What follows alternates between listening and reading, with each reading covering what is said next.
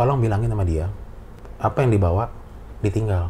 Itu kayaknya mau nyamperin kita. Itu asli. Nyamperin asli. Ini dalam hati gue ini. Oh, mu- mudah-mudahan ini goib goib. Bukan nyata. Kalau nyata gue paling takut Jo. Yang anak muda ini yang satu cowoknya itu itu mirip banget dengan pendaki yang hilang di tahun 90-an makanya gue merinding banget di situ. Itu yang dari yang di sana tuh. So, sepasang suami istri itu masih ikut sama kamu Her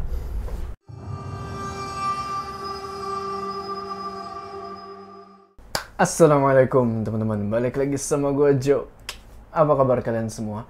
Semoga kalian semua yang menonton video ini diberikan kesehatan, dilancarkan rezekinya dan selalu dimudahkan urusan-urusannya dan selalu diberikan perlindungan dari wabah yang sedang melanda dunia saat ini dan doa buat teman-teman kita yang kena bencana ya.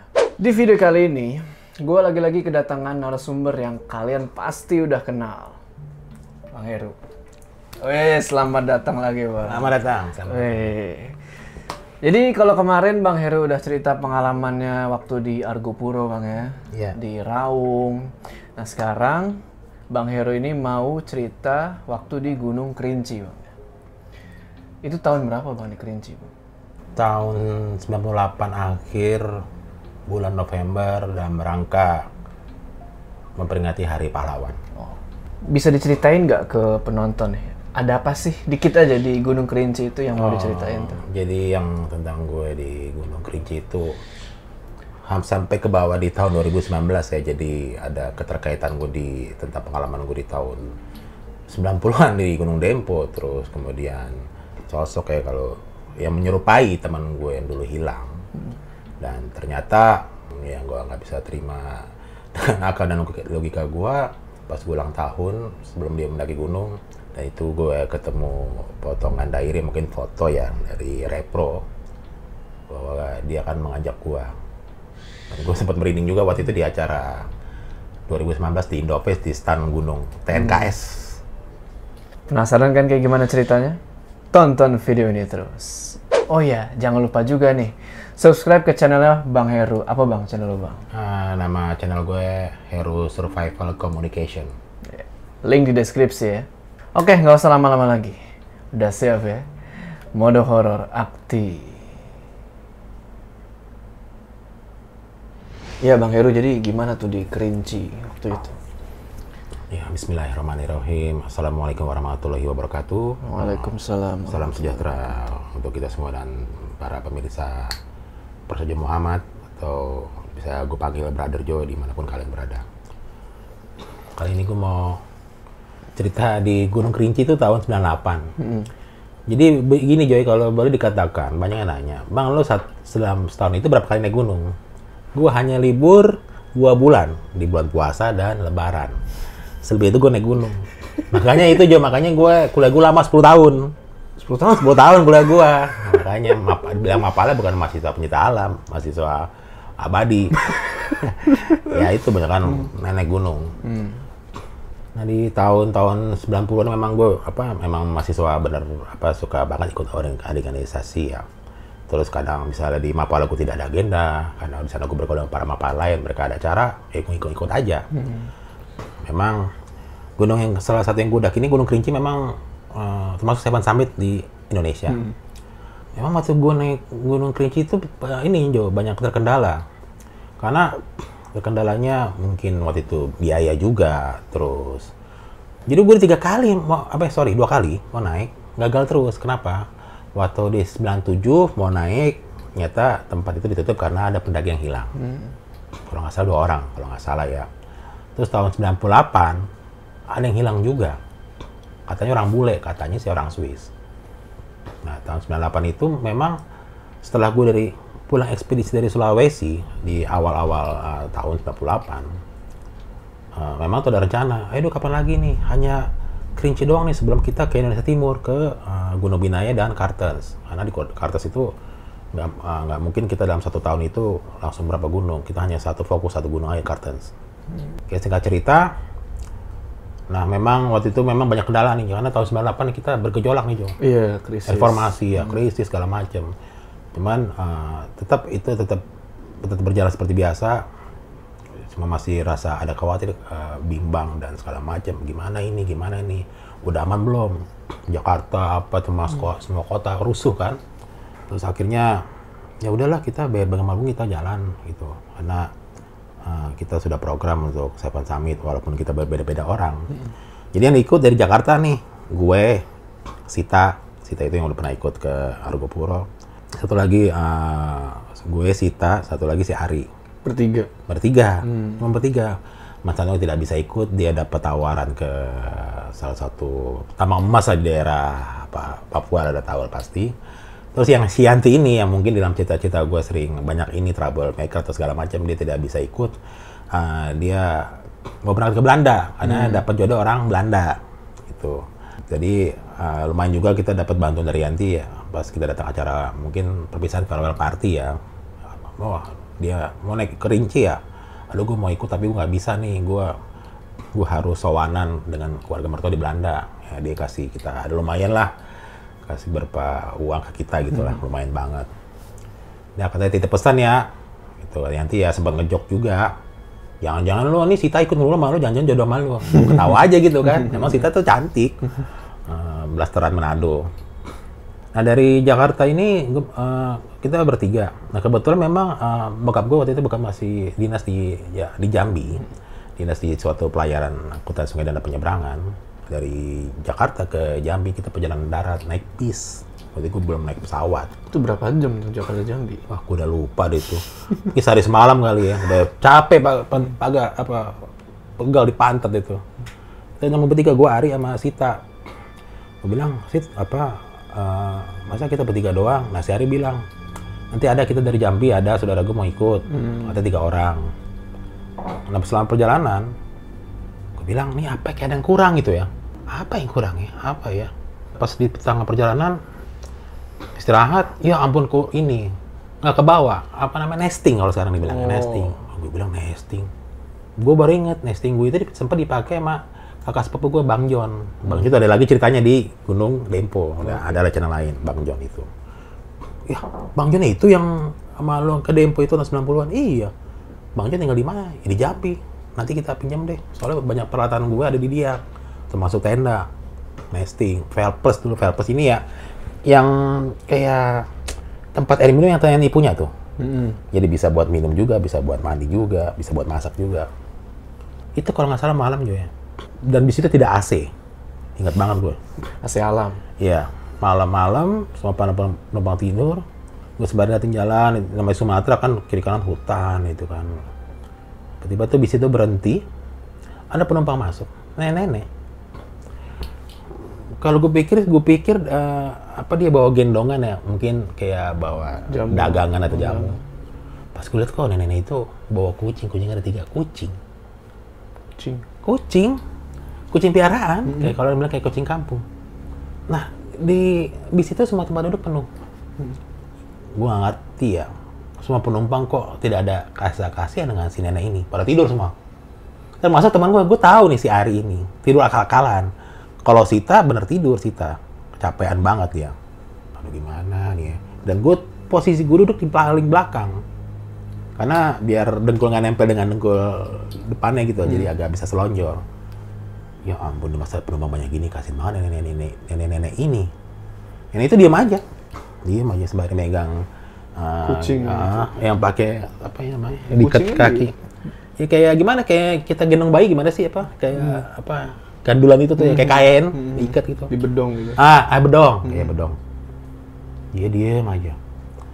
Terus keneknya juga biasa aja gitu nggak ah, nggak ngasih mungkin dia duduk di depan atau gimana nggak ada nggak nggak berusaha bangunin apa penumpang. Ah, di situ ada penumpang yang muda-muda banyak. Bangun dong ada nenek-nenek.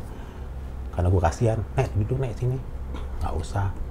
Logatnya logat kental banget ya. Logat Sumatera, logat Minang. Nggak usah.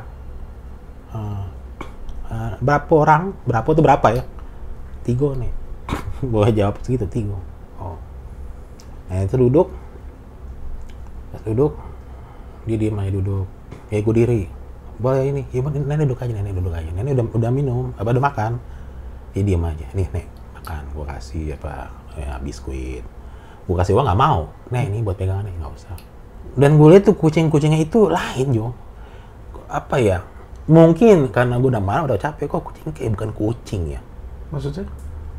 mungkin kalau sekarang kalau dibilang mungkin kayak anak macan atau kucing hutan itu serem banget juga lihatnya juga kucingnya itu tapi kucing itu masih perawakannya kayak kucing kampung. Yang bikin aneh itu kucingnya itu kepalanya itu kayak bukan kucing biasa. Gue liatin aja ih kok gini kucingnya? Yang jadi perhatian gue dengan si nenek-nenek itu kalungnya itu kalung dia pakai kalung ya kayak kayak suatu kalung eh, kalung. Kalungnya itu hmm, ada bentuknya kayak apa ya, kayak gigi binatang gue tahu binatang apa itu. Kayak taring gitu. mungkin ya kayak seperti itu mungkin gue liatin aja. Nenek itu diam aja. Tapi senyum senyum aja. Singkat cerita pas sudah sebelum sampai Jambi gue tidak tahu dia turun di mana dia turun terima kasih ya. Mudah-mudahan kamu selamat. Oh makasih nek. Ya terus gue di ini dikasih apa nih kamu buat buat kamu pegang apa nih? Udah pegang aja. Apa tuh, dikasih kayak apa ya? Kayak gem- gembolan gembolan daun. Hmm. tapi gue waktu itu nggak berani buka apa sih daun? Buat apaan nih? Dikasih daun. Tapi daunnya itu uh, bentuknya dalamnya ada mungkin apa ya dalamnya kayak ada suatu benda atau apa tapi waktu itu nggak gue buka. Gue pikir kayak kalau kita beli kayak pecelnya kayak diikat gitu gimana sih? Hmm. gue pikir kayak model cendil-cendil gitu. Ah buat apaan nih? Jangan-jangan ini makanan gue pikirkan ya gue gue taruh kantong gue taruh aja gue nggak ada pikiran apa ya. Apa nih pegang aja mungkin buat bekal kamu nanti naik gunung buat di hutan. Kalau kamu lapar atau kamu mengalami Susah. kesusahan entah kamu makan boleh dibuang juga boleh. ya, jangan nih kalau dimakan pikir makanan kayak orang-orang kampung gitu. Cerita sampailah di Jambi gue istirahat di tempat rumah dinas bokap gue di Jambi. Nah, lama kemudian gue ke tempat Kak John itu Bang John. Nah, Alhamdulillah ketemu Bang John ngobrol-ngobrol di rumahnya. Bang gue mau pinjam yang kemarin itu nesting. Oh itu ada nesting. Ada gunung iya. Ada istrinya. Yang dari yang dulu desa Gunung Dempo itu. Udah normal udah normal gue manggilnya Kak Uni. Ngobrol. Coba cek. Kompor cek. Cek eh, parafin cek. Terus bagus semua. Tenda tenda. Aja dari mana? Enggak kemarin lagi survei buat eh, nyari apa minyak di tengah hutan. Oh ngobrol. Ngobrol malam itu. Pas sudah itu makan dulu makan. Makan kita makan. Ngomong-ngomong mau naik gunung mana? Ya nanya Kak John. Mau naik gunung kerinci. Istrinya? Kamu jangan bercanda. Iya kau nih. Mau kapan? "Ah, ya dari sini paginya langsung ke sana ke sungai penuh. Dia ngeliatin aja. Kamu ini kenapa sih? Sempat ke, kau nih nama Kak John pakai bahasa eh, Padang Palembang. Apa sih orang naik gunung? Kayak gitu loh. Kalau naik jangan hari Kamis ya? Jangan hari, hari Kamis jangan hari Kamis.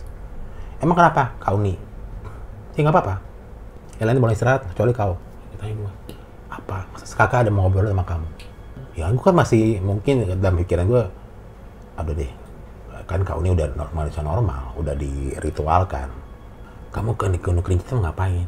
Ya ini kan kak ini saya ada program kak. Saya udah dapat dana udah ini mau saya summit ini ini. Kamu tahu nggak Gunung Kerinci itu? Ya tahu kak. Waktu kemarin kan naik nggak bisa bisa saya udah janji sama teman-teman dan ada teman si hari juga dijanjiin juga nanti di Sungai Penuh kita ketemu di sana di sebelum tanggal 10 kamu tengah malam kamu sholat. Ini suruh sholat sholat tengah malam. Aduh apalagi kan? Gue bagaimana ya?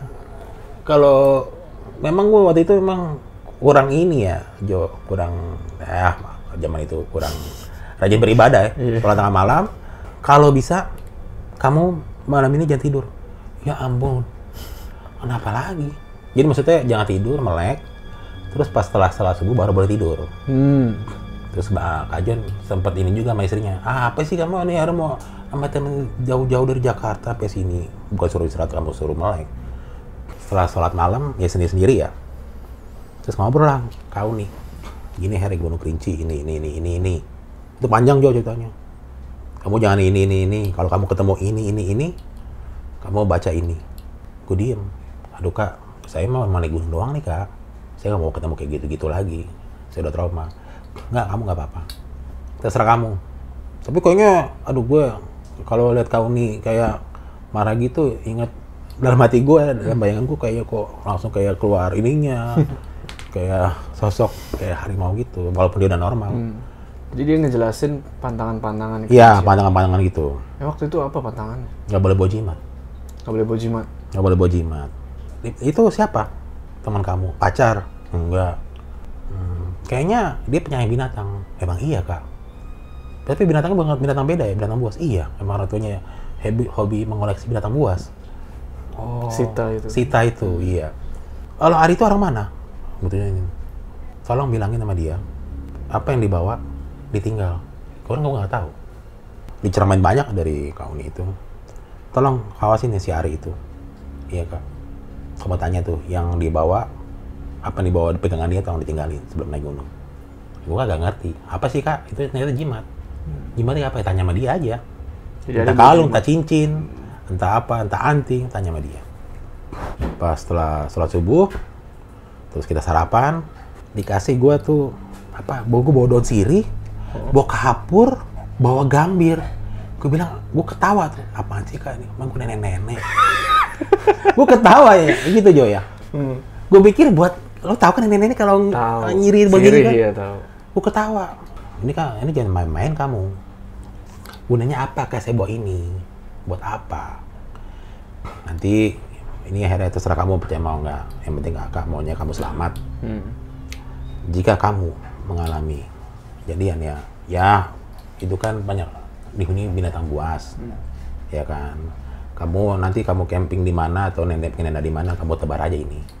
Bukan kayak gitu kagak ngerti. Gue pikir ah ngapain? Setahu gue mah kalau kita ini tenda ya udah kebar garam biar nggak kena hewan melata kan gitu doang. Ini kapur sirih, gambir, manusia buat apaan? Ya kita kan bawa odol, bawa sikat gigi. Iya. ya daripada gue berdebat, kusir, dan dimarah, tersinggung atau segala macam, ya gue ikutin aja. Jun bilang, iya iya iya kak, iya iya. Ngobrol, setelah itu dikasih, ya dikasih uang juga dikasih. Dan baik-baik sana. Banyak tiga orang. Jangan kalau bisa jangan ganjil, genap aja. Ya memang ada kan nanti ada rombongan dari teman Ari. Siapa itu? Diterangin namanya. Kau nih kayak mandang sini sama Ari. Itu teman kamu udah sering naik gunung? Belum. Jangan nggak usah naik gunung deh. Hmm.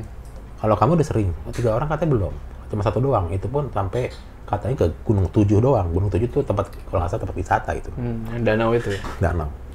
Berangkat dari Jambi ke Sungai Penuh. Naik bis lagi. Dari Jambi ke Sungai Penuh itu 8 jam juga. Sampai di Sungai Penuh. Sungai Penuh kalau nggak salah base campnya Sungai Penuh itu yang Taman Nasional Gunung Kerinci Sebelat itu mau maghrib apa mau isya gue lupa. Di situ juga ternyata banyak pendaki, banyak pendaki di Sumatera banyak. Mungkin kalau sekarang dibilangnya itu R10 ya. Hmm. Mungkin kalau sekarang kalau dulu belum R10, pokoknya base camp aja. Dan situ base camp itu 24 jam Buka terus terbuka. berarti. Ya kita melapor, ditanya ininya gimana gimana, apakah sudah ada ini. Dan akhirnya ketemu sama teman Ari yang tiga orang itu. Jadi tiga orang temannya hari itu bener-bener pemula tuh bang. Iya pemula. Akhirnya ngobrol kan. Hmm. Tapi alat komplit. Hmm. Gue senang itu, gue senang. Tapi belum naik Lu pernah naik. gunung. Dan ini gunung kerinci nggak main-main. Katanya si Ari sih, tenang aja bro. Mungkin sekarang istilah bro ya. Ini teman gua anak mampu semua. Anak orang mampu katanya. Mampu apa nih? Mampu fisik, loh, uang atau apa? Kalau uang mah ada keuangan mah oke. Tasnya baru semua, tasnya baru. Sepatunya baru semua, alat-alatnya baru. Terus katanya sih ada satu orang sudah pernah mengikuti kursus mendaki gunung. Tapi kan belum pernah naik gunung, hanya sampai gunung tujuh doang. Hmm. Capture. Nah ini dua orang ini belum. Ini yang namanya gue inisialkan ya. Namanya si Apeng. Satu lagi Loyo. Dibilangnya Loyo ini. Itu sebutannya Loyo. Apeng, Loyo, sama Icat. Kok Loyo sih? Emang orangnya perawakan kurus. Tapi ini kuat hair. Naik gunung. Oh iya oke nanti kita lihat. Kenapa namanya loyo? Kan dia kuat. Karena gayanya ini ya, gaya orang lemes. Tapi ternyata dia Kuat. kuat. ya. Oh. Dan itu memang dia doang yang pernah ngikutin khusus pendaki gunung. Ya kayak mungkin kalau sekarang dibilangnya workshop. Oke. ngobrol-ngobrol ya Di situ ada porter mau pakai ini nggak ini ini ada satu porter gue lupa bang siapa namanya dia bilang begini kalau bisa sih kalau naik gunung kalau ada punya pegangan tinggalin Hmm. langsung flashback ke ucapan kau nih. Barang. Si Ari biasanya nggak terpengaruh. Sita barang apa nih lu bawa barang terlarang. Kagak berani lah Sita gue bawa, bawa barang terlarang? Emang di zaman itu eh, boleh kita barang terlarang? Maksudnya itu sajam boleh. Kan buat ini binatang buas golok atau pisau. Ada beberapa pendaki juga bawa alkohol juga ada. Gue lihat yang nggak tahu yang model daun surga mungkin dibilang kalau ganja gue nggak tahu ya itu masih diselipan rokoknya pasti. Gue tanya bang barang itu? Bukan barang itu. Ini barang apa nih? Saya nggak ngerti loh bang. Jimat. Oh. Nah pas lagi mau ke toilet itu toiletnya kan toilet zaman Belanda itu serem juga tuh ujung gue merinding.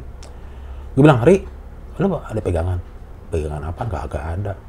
Tapi sepintas gue liat di lehernya itu kayak kalung. Gimana sih kalau kalau kita laki-laki itu ada namanya kalung namanya kedua tuh dibilangnya doktek Hmm. Oh, doktek ya. ya doktek kayak gitu. Tapi bukan doktek tapi ini kok kayak doktek tapi bukan. Nah di tengah kalung itu tuh dia ada kayak batu model giok. Hmm. lo bawa jimat ya? Gue dikasih nih. Gue nggak tahu emang jimat apaan? Orang kalung, kalung dikasih dari dari pemberian apa paman gua. Ya buat jaga-jaga. Eh buat jaga-jaga berarti jimat dong tinggalin aja. Oh jangan lah kalung bagus sih batu mahal nih. Barang beli, beli, berapapun sama paman gua nggak bakal gua lep- jangan dilepas jangan dijual. Ya tapi tetap aja deh menurut tuh kayaknya jimat ri. Ah udahlah. Lo tau apa sih lo kayak gini? Lo tau apa sih kayak gini? Ya udah terserah lo. Udahlah pas kita istirahat kita udah registrasi alat kita udah komplit semuanya. Kita buat tenda dua buat tenda dua satu lagi buat emergency shelter camp.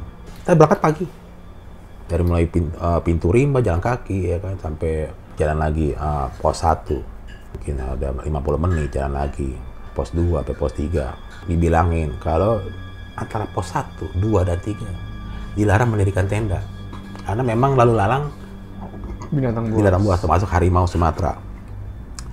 Waktu itu sebelum siang di pos 2 itu ada gue melihat pohon ada guratan cakar di situ semua pada ngeliat. Itu daun asli daun semuanya. Waduh gimana nih ya? Udah jalan aja jalan-jalan. Yang penting emang di emang emang dipasang larangan. Dilarang mendirikan tenda. Jalan terus kita. Sampai kita di pos 3 di pos 3 kalau nggak salah itu ada mata air. Nah situ banyak juga pendaki yang beristirahat. Banyak.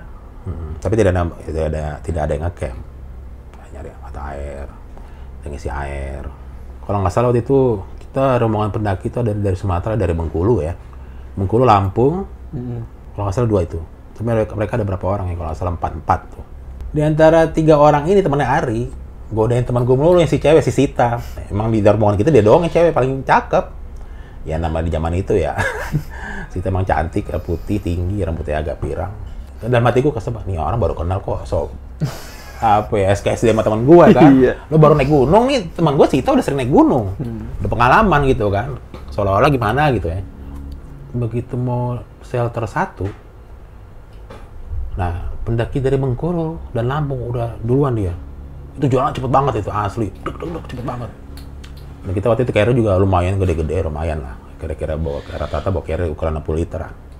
Dari pos 3 menuju shelter 1 pas pertengahan jalan gue ingat banget ya itu kalau nggak salah jam 2an atau jam 3 itu semua dengar suara harimau tapi suara kecil banget itu semua dengar pada pucet Suara yang ngaum gitu.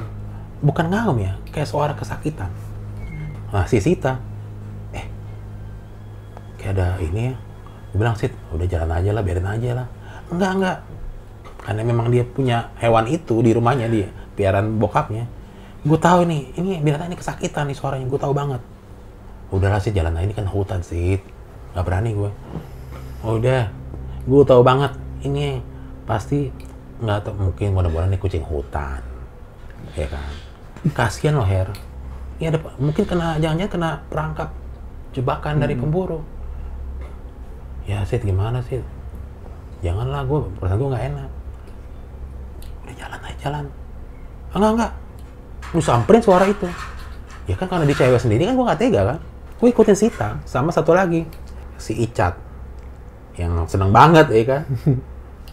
Pas gue lihat masuk ke dalam antara pertengahan jalur tuh ya antara pos 3 mau ke shelter 1 itu gue lihat nyata anak harimau kena perangkap. Hmm. jadi kakinya kejepit. Oke. model kayak apa jepitan kayak gitu? Kayak ini. ya mungkin kayak seperti itu ya. Dalam hati tadi gue istighfar ya ampun kok begini banget ya. Kasihan banget. Itu dia kesakitan tapi kan biarpun gitu kan hewan buas Jo. Mm-mm. wah Sid gue nggak berani Sid. Lo aja deh. Ah biar, biar- jangan gitulah. Biar bagaimanapun ini makhluk ciptaan Tuhan. Tolongin. Ya karena memang lo punya hewan seperti itu ya nggak tahu dengan cara lo deh. Yang setahu gue ya kalau kita binatang pus meong meong. Kalau nggak ada dan gue ingat banget Sita ngomong gini. Itu dari dari ngaum. Kayak ngamuk gitu ngaum. Gitu ya. Langsung kayak pelan nggak ada suaranya nah pas mau nggak buka gitu itu kayak perangkap itu dia nggak kuat. Bro lo jangan nonton aja dong. Bantuin gue nih berat banget nih ditarik gitu loh. Nah si Icat lihat gitu nggak berani nemenin langsung kabur, Sid gue nggak berani ya Sid ayo dong udah nggak apa-apa nih. Enggak nggak apa-apa nggak apa-apa. Selama kita baik udah nggak apa-apa. Ya udah tapi kan tetap kan berarti gue megang yang kan kaki sebelah belakang tuh ya kan nggak berani gue kena moncong ya kan tetap aja ngeri ngegigit. Ya udah gue pegangin kebuka kebuka. Dan memang di kantongnya Sita dia bawa kayak obat-obatan gitu. Dan anehnya tuh anak harimau itu ya kayak itu lucu banget ya. Tapi kan tetap aja kan biarpun kecil gitu udah ada taring Jo. Gue ngeri digigit aja. Gue mundur gitu ya. mana sini obat? Sama dia dibalurin. Itu terampil banget. Apa P3K nya terampil diikat-ikat gitu dielus terus dikasih minum. Yang pas gue lihat kayak apa ya kayak kita punya piaran. Kayak lo udah punya kucing di ini minum. Kok gila nih harimau di alam liar kok bisa jinak dalam hati gue tapi kepikir ya babe lo punya hewan buas juga ya mungkin lo pernah miara dari bayi. Ya udah gue positive thinking. Nggak tahu gimana itu hampir satu jaman juga kita nungguin. Entah apa gitu ya tiba-tiba eh, kayak anak harimau itu kayak ada bisa jalan tertati-tati gitu.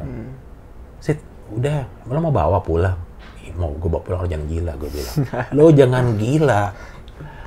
Ntar dicari induknya mau modar kita.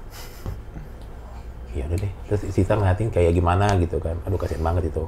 Maksudnya pengen bawa pulang pengen dirawat. Aja kan hutan hutan rimba. Kalau ibunya ributin aja kan kita ini juga takut juga udah Sita udah jalan-jalan udah jam berapa nih? Jangan sampai sore. Kita di shelter 3 Tiga. ya udah jalan. Jalan. Singkat cerita sampai shelter satu. Terus kita berhenti beberapa saat. Jalan lagi shelter dua. Berhenti lagi. Nah pendakian yang paling itu serius di antara shelter 2 dan shelter 3 di situ langsung lo lihat jalur. Itu pilihannya dua. Lo naik atau turun? Itu Susah gila. jalur. mungkin kalau sekarang sudut elevasinya itu 70-90 derajat. Mungkin 70-80 derajat. Scrambling. Lo tidak mungkin bagi bisa pakai tracking pole. Di sini dibutuhkan kerja sama tim. Tarik menarik. Hmm. iya kan? Di atas naik ini bawa dorong. Berarti gini banget dong. iya. Sama kalau gue bilang kayak cermek sama. Kayak bapak Terry itu sama. Manjat akar. Akar itu tit- eh, titian kita akar. Ya kayak ngerangkak ini kayak cicak lah gitu itu. Hmm, kayak Spiderman lah. ya kayak gitu. Ah itu ampun deh itu pas di pertengahan jalan tuh udah mau maghrib di situ udah pucat semua. Capean. di antara itu teman jalan terus udah maghrib nih tapi mau gimana? Di situ juga banyak dengar suara-suara. Suara apa, Bang? suara orang cekikikan kan? Cuman kan pas di situ kan semua pada dengar yang dua orang ini yang tiga orang ini ya yang satu kan udah pernah mendaki gunung dua ini. itu udah ketakutan. Bang bang bang suara itu bang. Gue bilang suara suara burung. Nggak mungkin bang suara burung suara suara setan sini. Jangan ngomong begitu gue bilang terus gue bilang sama Icat Cat lo bilangin sama temen lo. Ya kan? Iya iya bang terus gue bilangin. Jangan ngomong kayak gitu di gunung ini. Jalan terus. Dan semua tuh udah pakai headlamp. Nah yang yang gue suruh ke atas duluan tuh si Ari. Lo naik duluan. Eh, tiga orang ini kan belum tuh. Yang naik duluan. Baru Sita baru gua. Gue sebagai sweeper. Gue nggak tahu tuh berapa jam lebih dari dua jam itu. Antara dari shelter 2 menuju 3 soalnya kita pas maghrib itu tetap kita jalan terus. Dan mereka pada memang ketakutan tapi gue berprinsip ini udah tanggung. Kita bagaimana kita nyampe shelter 3 Betul. dan waktu itu kalau nggak salah mungkin mungkin pada Isa di jam tujuan akhirnya sampai lah di shelter 3 itu tenaga udah habis-habisan. Dan itu kita nggak bisa dirin, dirin tenda. Kenapa? Karena kita fisik udah habis. Jadi kita tiduran ala sehat gitulah. Dan untungnya memang di situ banyak pendakian dari Bengkulu dan dan Lampung udah di situ. Dan sempat kita ditolongin ayo bang ayo bang. Sampai saking capeknya membimbing yang tiga orang ini ya kan yang belum pernah naik gunung sampai akhirnya tenda kita didirikan oleh mereka. Saking nggak kuatnya untuk berdiri karena udah tenaga udah habis. Singkat cerita akhirnya eh, kita diriin tenda kita ya sama-sama segala macam nah ini tiga orang ini kan nggak tahu mau ngapain. Akhirnya gue bilang lo jangan lihat kiri kanan lo harus positive thinking. Lo harus membuat kesibukan. Nah sekarang tugas lo lo masak ya? Bukan dalam hati kan mungkin kok gue baru naik gunung kok dikerjain gitu? Nggak juga. Udah lo jangan mikir macam-macam gue bilang begitu. Udah lah mulai masak. Wah ini kalau masak begini.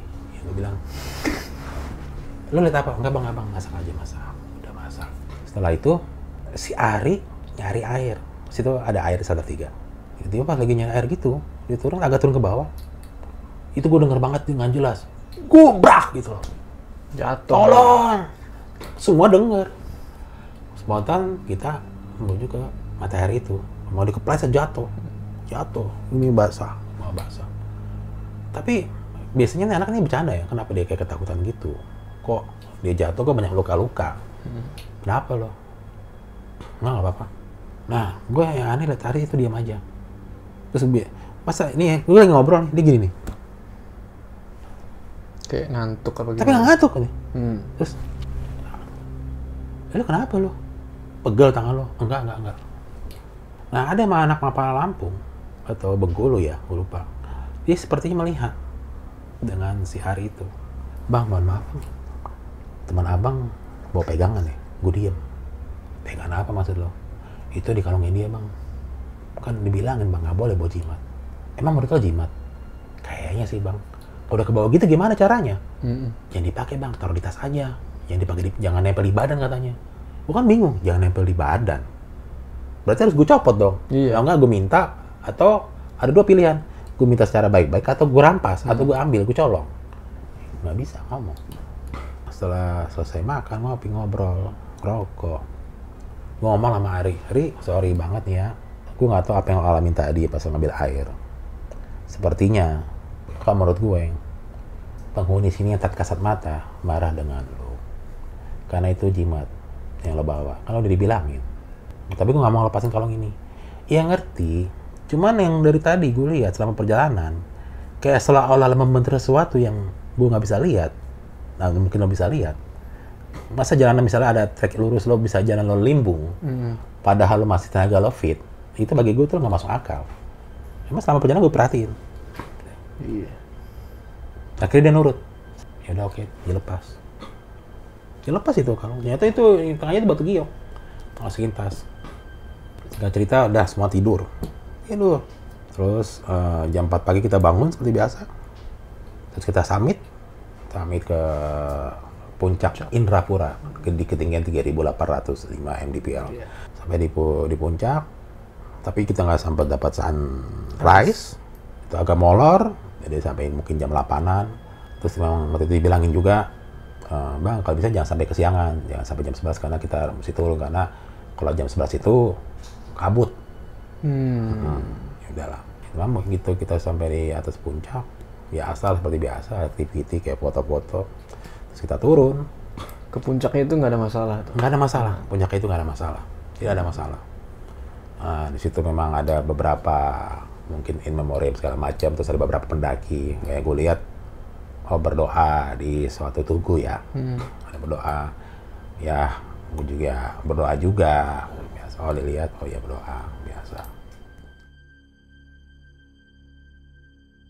Nah si Icat ini dengan si Ari entah apa mereka obrolkan di shelter tiga itu. Gue tidak tahu. Sempat mereka ada ada terjadi perdebatan apa dia obrolin nggak tahu bilang kenapa Ari nggak apa-apa nggak apa-apa nggak apa-apa nggak apa pokoknya yang di sini yang gue ceritakan yang si sentral ini. Dan tokoh yang sentral ini memang sekarang yang namanya Ica dan Ari memiliki posisi penting. Ya aparat lah kalau gue bilang. Udah mau bintang satu nih orang. TNI bintang satu. Mungkin karena ini anak baru pemula ada yang kerang kakinya. Hmm. yang tiga orang ini. Di sini sentralnya si Icat ya? Wah gue nggak sanggup lagi nih gue turun lo gue bilang gila lo ya. Ini kita udah sampai puncak. Lo udah nikmati semua pemandangan. Lo semua lo keinginan lo sudah tercapai terpenuhi. Lo nggak mau turun lo kenapa? Gue kerang kaki gue kerang nggak bisa turun. Kaki gue berat banget. Gue nggak bisa turun. Gue mau di sini aja. Lo jangan ngomong gila. Gue bilang Sita ambil. Kalau nggak salah tuh balsam atau apa dia olesin. Gue olesin. Terserah ya bisa gue urutin. Gimana? Udah mendingan. Ayo minum. Ah, minum air hangat minum itu bawa kayak jahe minum. Fokus lo ya udah nggak apa kita santai gue bilang jangan lari ya Karena karena tidur siang terlalu molor, karena dia capek banget itu ya. Kita turun tuh molor tuh. Itu bangunnya jam, jam 3, kan gila. Tiga itu. sore. Itu tidur bisa dua jam lebih.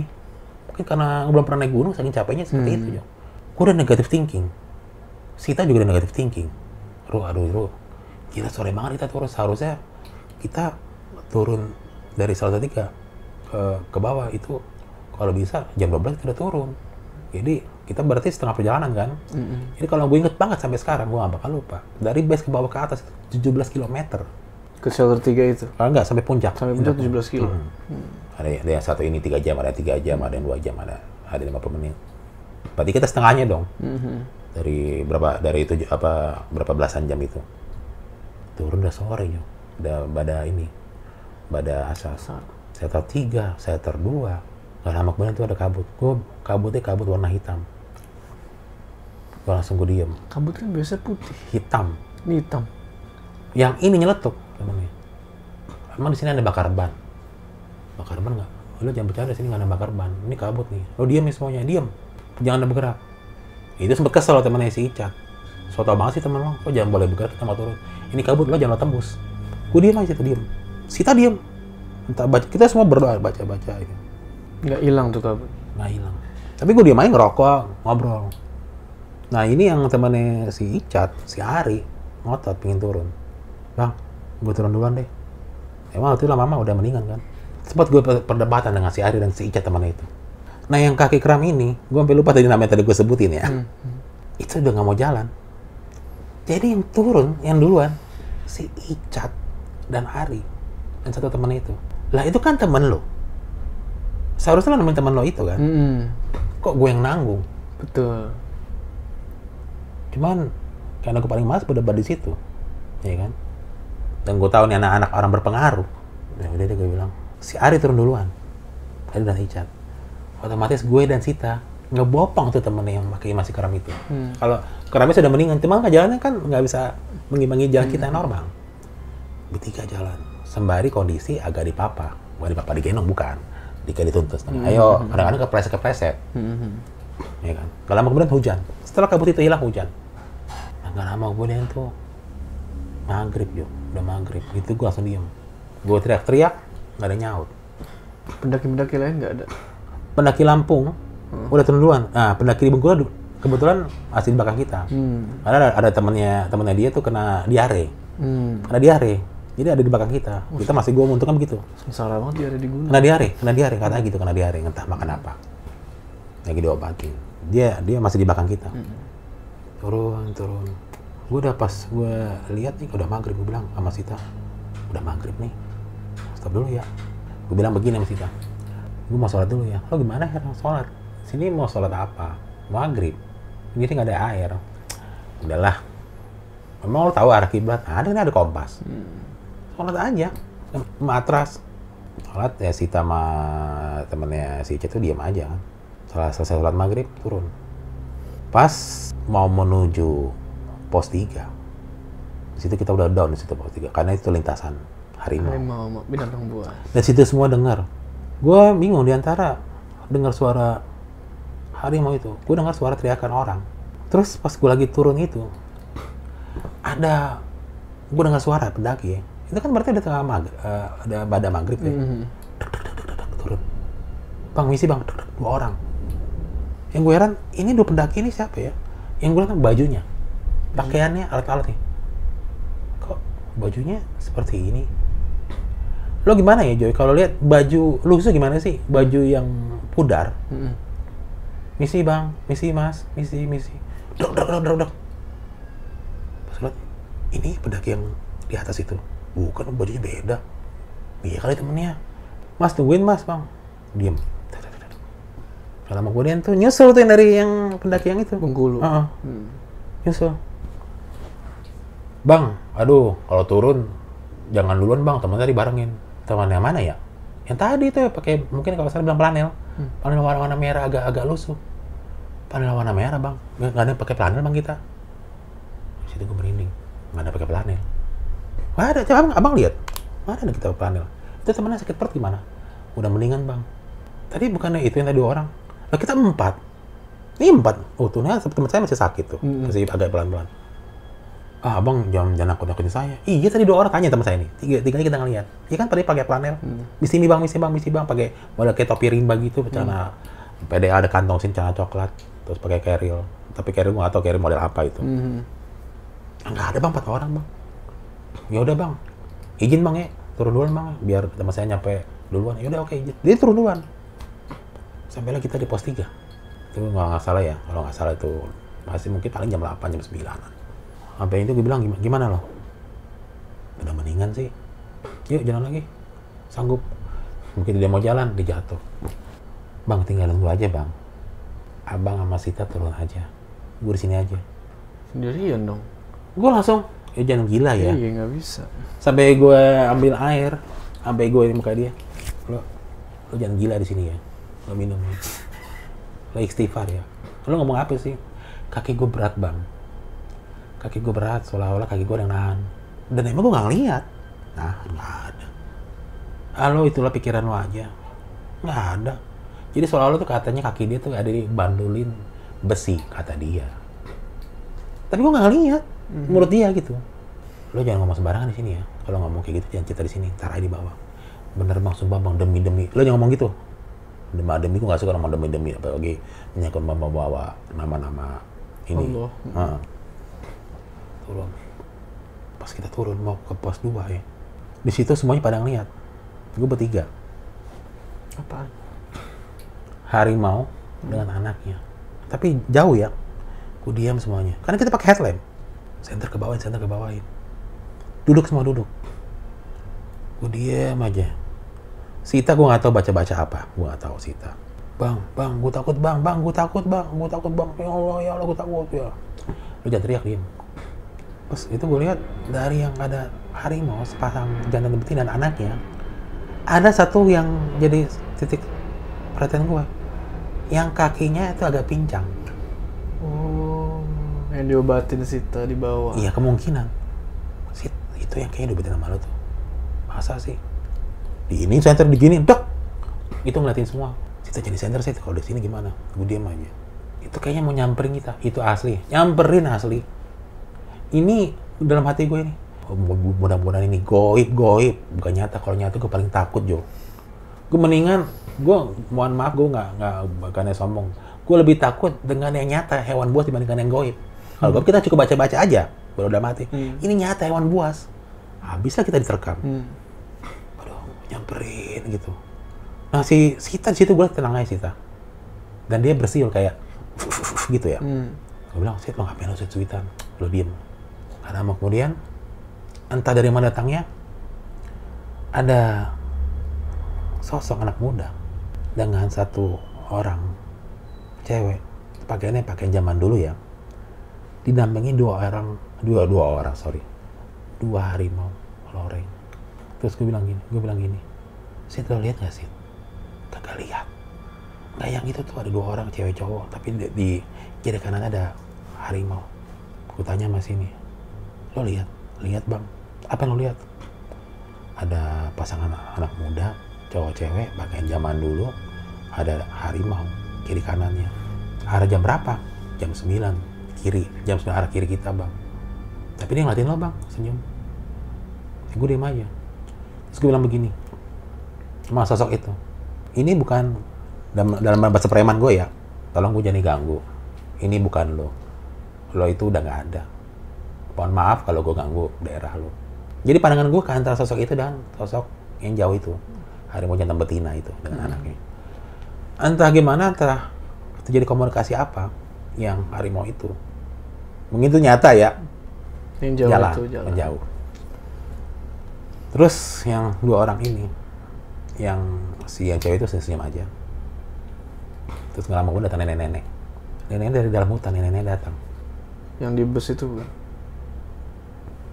Tapi mukanya beda, Mi- tapi mirip tapi agak lebih mudaan. Hmm. Terus pakaiannya eh, pakaian kayak Minang gitu ya.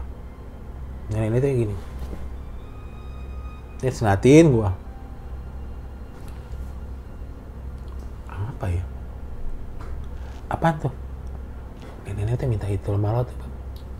Yang ada di dalam kantong lo. Apa nggak ada? Apaan ya? yang anak muda ini, yang satu cowoknya itu, itu mirip banget dengan pendaki yang hilang di tahun 90-an. Makanya gue merinding banget di situ. Antara halusinasi dan nyata. Dan tiga-tiganya melihat.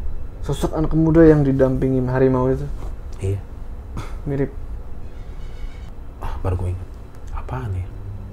Oh, kasih. Yang itu yang dari Kauni. Yang daun itu. Daun sini. Ambil dikunyah. Entah apa dia ngomong nenek itu.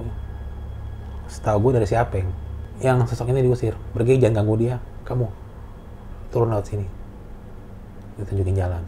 Dan pas lagi perbincangan itu, itu kabut tipis. Gue tidak bisa melihat sosok itu maksudnya apa atau tidak. Hmm.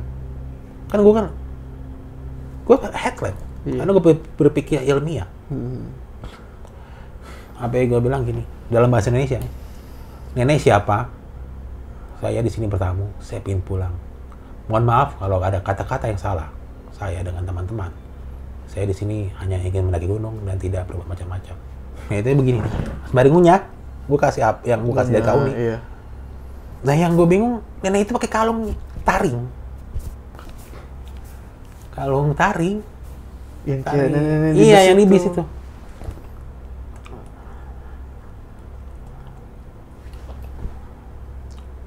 dia senyum. Tari mau kasih. Kamu sudah baik sama saya. Kan gua baru kali lihat dari nenek itu. Ya, si Apeng ini kan ngerti bahasa apa ngomong apa Peng? Terima kasih bang. Abang nolong nenek itu nolong di mana jadi sepanjang waktu kita jalan itu ya kan kita nggak ternyata melewati namanya ada pohon bolong Pohon bolong. ada pohon bolong antara pos 3 menuju shelter 3 tengah-tengah itu ada pohon bolong ada pohon bolong dulu pernah sama petir di situ katanya itu rumah nenek-nenek itu Bolong, Katanya. bolong maksudnya itu bentuk terowongan apa? Iya bentuk kayak gitu. Oh. Pernah kata dulu pernah sampai petir apa gimana. Sempat dulu pernah dievakuasi pendaki yang dulu apa meninggal dulu. Sosok ini yang menyerupai seorang pendaki yang hilang. Itu tangan gue ditarik. Ayo ikut saya. Ayo ikut gua. Ayo ikut saya, ikut. Nenek-nenek itu tiba-tiba marah. Kamu jangan ikut. Kamu bukan di sini lagi. Kamu keluar dari kamu keluar dari daerah ini saya. Dan itu suara kenceng banget. Mirip kayak suara harimau. Apanya? Suara bentakannya si nenek itu. Dan yang sosok itu yang menyerupai ini sama suaranya itu. Kayak gimana sih kalau lo melihat suatu adegan kucing sama kucing berantem gimana Jo? Ah, iya iya iya. Seperti itu. Nah si Apeng ini itu mohon maaf ya Jo ya, bukan ngomong jorok. Kencing di celana, basah.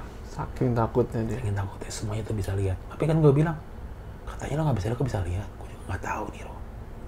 Diusir. Kamu jangan ganggu, jangan ganggu, jangan ganggu nih anak manusia ini jangan ganggu. Kamu pulang. Di sini bukan kamu lagi. Kamu bukan siapa-siapa, di sini bukan kamu lagi. Tapi pakaian itu, pakaian kayak orang, ah, apa kalau bilang kerajaan ya, pakaiannya bagus. Ada yang apa, topi, apa ya. Nggak tahu apa kalau pakaian Minang kayak gitu nenek itu ngusir.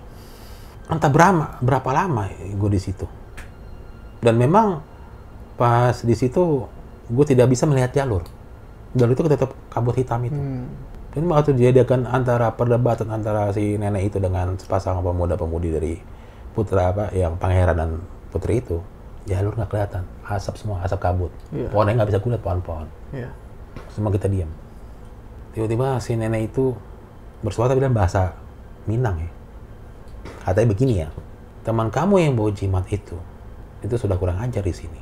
Gue tidak, gue tidak tahu Jo, kurang ajar apa. Hmm. Mudah-mudahan teman kamu sampai di bawah dengan selamat. Itu dari siapa yang ngomong. Artinya itu peng, iya. Apengnya nerjemahin gitu. Iya. Hmm. Kamu diterima baik di sini. Sepanjang kamu jalan ke sini, menuju sampai puncak, kamu sudah dikawal dari datuk kita, datuk. Jadi siapa yang itu katanya bilang, sepanjang kita naik, sama kayak dia lihat kiri kanan itu, yang awal kita waktu berangkat itu, ada macan hitam, kalau bilang macan kumbang. Katanya gitu, katanya. Apa, eh, kita akhirnya turun kan? Nah pas kita turun, nenek-nenek itu tetap begini. Ngeliatin.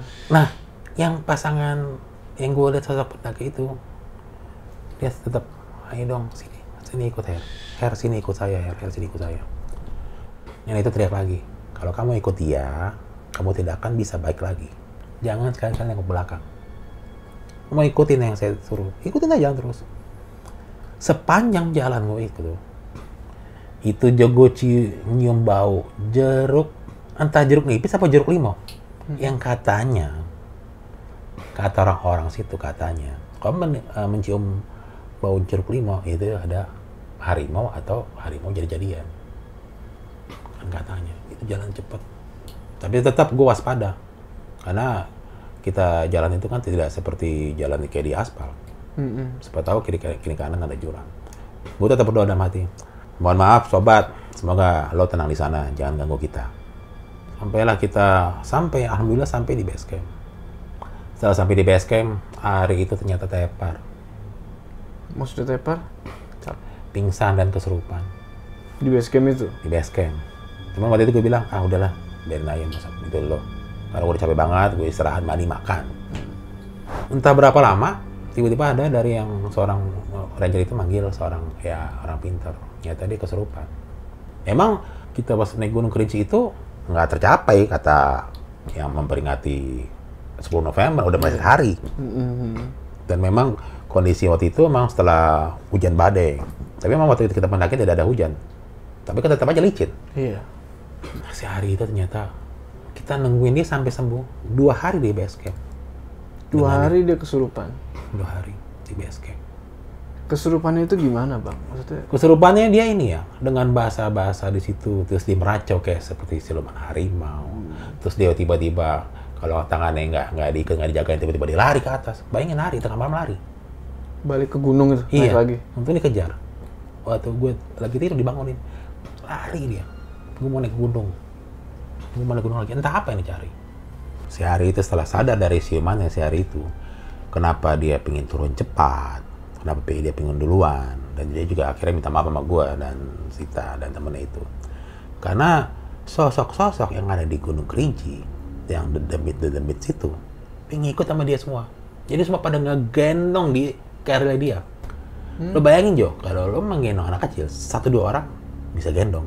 Ini bisa 10 orang di tas carrier-nya. Menurut dia. Dan ada juga beberapa serangan gaib. Makanya dia sampai mental-mental sini, pingin ini jimatnya, Ngambil. ngambil jimatnya. Nyata dari yang kalong itu dia juga baru tahu bahwa itu memang tuh jimat dipikir buat pemberian doang karena bentuknya batu batu giok gitu ya bagus sih. Kodam dari jimat itu memang jaga si Ari. Tapi kodam yang dari itu berantem dengan para penghuni di situ ya istilahnya kayak bodyguard lah. Iya, iya. Maksudnya kamu diterima dengan baik ini, kamu ngapain bawa bodyguard? Jadi bodyguard lo sama pengawal gue berantem, preman-preman lah istilahnya begitu. Berantem. Nah, menurut akhirnya itu diluruskan dengan orang-orang sana. Untung jimatnya masukin ke tas. Coba kalau ditaruh di kalungin di lehernya, itu lebih fatal lagi. Jadi selama dia tertidur, bangun, teriak-teriak, kesurupan, tidur, diobatin lagi. Nah itu malah kayak gonta-ganti katanya. Katanya gonta-ganti masuk ke dalam jasadnya itu dia. Dia seperti bukan kayak sosok Ari itu. Ini setelah dia siuman. Tuh. Ini setelah singkat cerita, setelah Ari sudah lumayan, terus si siapa yang sudah sembuh dari kaki kerapnya, kita pulang menuju Jambi. Pas sampai di tengah perjalanan di bis, ah, nih aneh juga nih, aduh gue jadi merinding. Ada sepasang suami istri masih muda. Sosok itu mirip banget sama yang di atas puncak itu. Emang itu waktu itu kondisi malam, malam di bis itu, antar ke kita ke Jambi. Yang itu yang berantem sama nenek-nenek itu. Iya. Suami suami istri itu masih muda. Yang sosoknya ya, tapi kalau gue bilang itu bukan itu, gue anggap itu Korin. Mirip. Nggak, yang di bus itu mirip sama yang itu. Ah, mirip. Dan itu malam-malam juga. Paling, tapi belum tengah malam ya, mungkin jam 10-an, jam 11.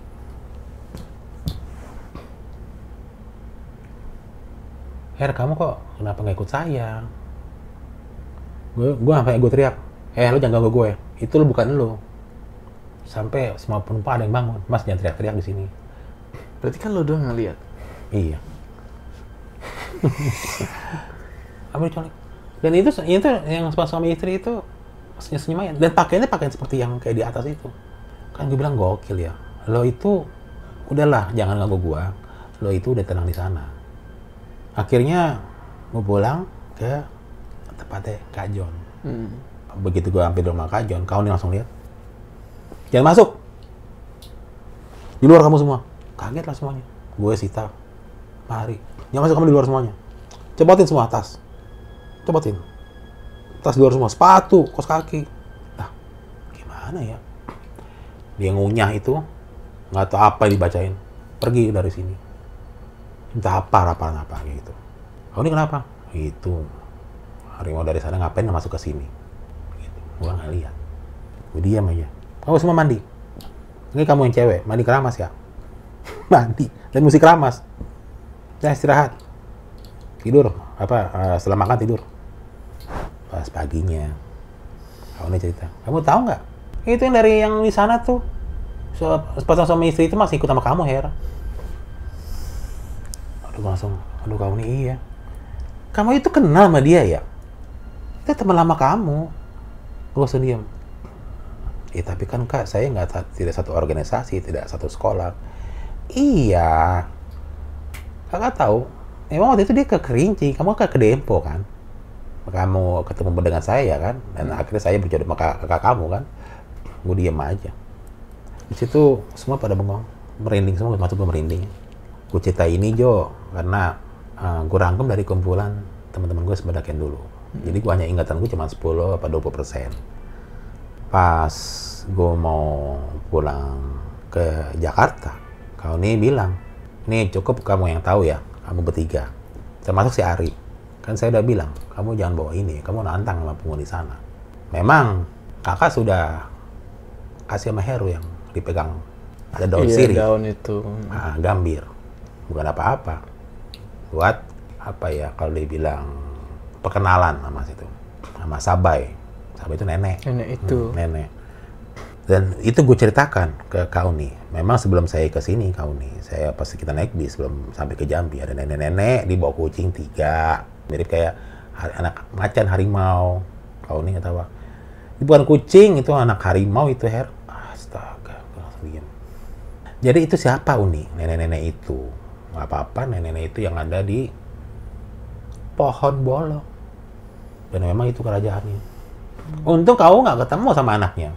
Kalau kau ketemu dengan anaknya, mungkin mereka menyerupai sosok pendaki dan pakai jaketnya atau atau apa bajunya yang berbentuk ah, pakai kulit binatang atau harimau. Hati-hati aja kamu. Kenapa emang? Ya bisa diajak jalan dan nggak pulang. Begitu katanya ya, kan katanya. Sampai kalau dia baik, dia bilang begini sama para pendaki. Kalau bisa kamu jangan maghrib jangan di sini. Kamu harus turun.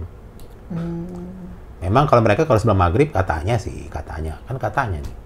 Seperti orang kita, tapi kalau dia bilang, bang, mas, kak, misalnya ketemu kayak begitu, mendingan turun deh, jangan sampai maghrib ya. Kalau maghrib katanya berubah, katanya seperti itu. Akhirnya si Ari itu diobatin lagi sama kau nih diobatin lagi, masih ada yang ikut juga. Atau yang ada yang ikut, ada yang kuntilanak yang di pintu depan, pintu rimba. Ada yang ikut dia kuntilanak, suka sama dia. Kuntilanak. Atau kuntilanak itu tinggi banget. Dan gue seperti itu cuma lihat cuman kayak bayangan ada kali 5 meter. Tinggi banget tinggi, kakinya panjang banget. Ngikut sama si Ari. Maka diusir sama kau nih. Ngikut. Kayak katanya dia berat banget gitu loh. Ke kamar mandi, diketawain, cekikikan. Sampai gue merinding ya. Jadi si Ikun itu kan senang sama sama si Ari. Terus si Sita juga digangguin sama sesosok genderuwo. Katanya pingin anaknya itu senang sama si Sita. Ya ampun, kok kompleks banget ya di situ. Sita itu juga sana juga ketakutan juga akhirnya cerita iya tuh gitu. Ada gue liat pendaki kok ganteng banget. Ganteng banget seneng sama gue gitu. Gue pikir rombongan anak Bengkulu atau Lampung. Ternyata itu genderuwo gitu. Kata Kak Uni. Apa itu kan pendaki itu genderuwo, anaknya genderuwo senang sama kamu. Anaknya genderuwo. Anaknya Suka genderuwo sama Sita. suka sama Sita. Bukan pendaki itu. Untung kamu nggak apa nggak diumpetin sama dia. Nah setelah bertahun-tahun, maka kenapa gue cerita sama lo sekarang? Ada suatu keanehan. Begitu gue di tahun 2019, gue kedatang sebuah acara nama Indofest, lo pasti tahu Indofest. Gue mainlah ke setan Taman Nasional Gunung Kerinci sebelah. Gue ngobrol lah sama yang jaga stand itu. Di situ ada pemandu gunung Gue ngobrol, Bang Nofri namanya. Dia pemandu gunung. Wah, gimana nih Gunung Kerinci, gimana apa, ya kan? Gue ngobrol. Abang pernah ke Gunung Kerinci? Pernah, tahun 98. Oh, ah, sekarang mohon maaf bang, abang pesan lagi ya? Ya mau aja, tapi umur saya udah 47 tahun, sekarang 48. Berarti abang waktu kerinci tahun 98 berarti umur segini. Berarti sorry nih bang, abang berarti Mapala mungkin angkatan 90-an ya? Iya. Sorry bang, nama abang siapa? Nama gue, kalau di KTP ya Heru Servian ya. Abang, berarti kayak itu dong, satu angkatan dengan yang pendaki yang itu. Iya. Sebentar bang. Jadi waktu itu uh, gue dengan nama pendaki-pendaki sana terlibat dalam Aparisar. Ada gue liput di beberapa tabloid lokal sana. Kita menemukan sebuah diary dari pendaki yang hilang itu. Ini kata-kata gue merinding Jo. Waktu itu, ya ini penggal aja ya. Waktu itu di tahun 90, di bulan Juni gue datang ke rumah teman gue. Itu maksudnya gue. Datang ke ulang tahunnya dia. Dan gue ngajak dia pengen naik Gunung Kerinci Cuma waktu itu dia tidak mau, dia mau naik Gunung Dempo. Ya sudahlah, mungkin tidak berjodoh. Nih bang. Asli gue merinding itu. Di tahun, uh, di tahun 90, di bulan Juni, gue pengen mengajak teman gue untuk mendaki Gunung Kerinci. Tapi dia tidak mau, dia kat, ada acara mendaki Gunung Dempo dengan saudara-saudaranya. Nama lu yang ada di situ kan? Ah, nama gue di situ. Di situ gue merinding. Ini ya, ada nih sampai sekarang ini di handphone gua. Ya, ya kalau sekarang bisa jadi kontroversi, Jo. Oke. Dan Lebih itu baik, gue merinding. lebih baik nggak usah ditunjukkan ya. Ya nanti lo lihat aja, tapi jangan kalau dipublish jangan. Di situ. Apa ya, si Pemandu ini juga kayaknya itu bener lo, Bang. Bukan salah orang kali. Lo tinggal di daerah sini nggak, Bang? Iya. Lo tinggal di daerah sini nggak? Iya, ini ada di sini. Di beberapa temuan dia. Spontan gue sama temen gue yang datang ke stand sama-sama Gunung Kerinci sebelah di pamer JCC. Aduh, kenapa ya lo lagi, lo lagi bro? Mana gini? Ya gue gak tahu. Emang waktu itu gue dengan si yang almarhum ini, emang kita bukan satu organisasi. Cuman hanya kayak kita, emang gue malah sama-sama komunitas aja. Dan waktu itu gue belum masuk organisasi Mapala. Seperti itu. Ya segitu aja cerita gue. Yang udah gue rangkum sampai tahun 2019. Dan gue juga cerita juga agak hati-hati juga di sini juga menyangkut ada nama teman gue juga ada institusi dan juga dia juga calon perwira tinggi di TNI ya gue ada agak ada batas-batasan yang gue harus jaga dalam cerita gue ini Berarti nyambung semua tuh ya. Iya. Kan lu bilang sosok itu nanyain kenapa kok nggak ikut gitu. iya Ternyata emang ngajak iya tahun 90 itu.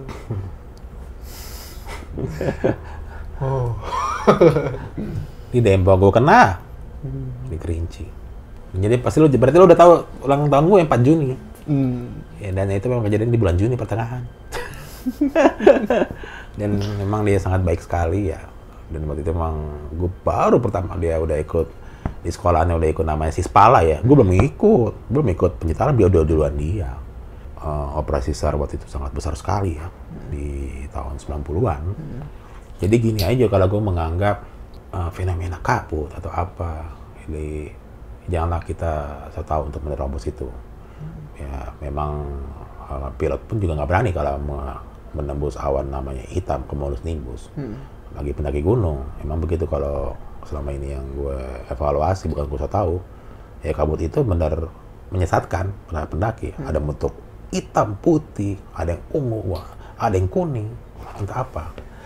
Dan memang banyak kejadian kalau para pendaki kalau kita sudah turun gunung begitu ada kabut main terobos saja ya udah banyak yang jatuh entah jatuh ke jurang atau ke mana. Risikonya besar. risiko besar. dan tidak bisa ditemukan.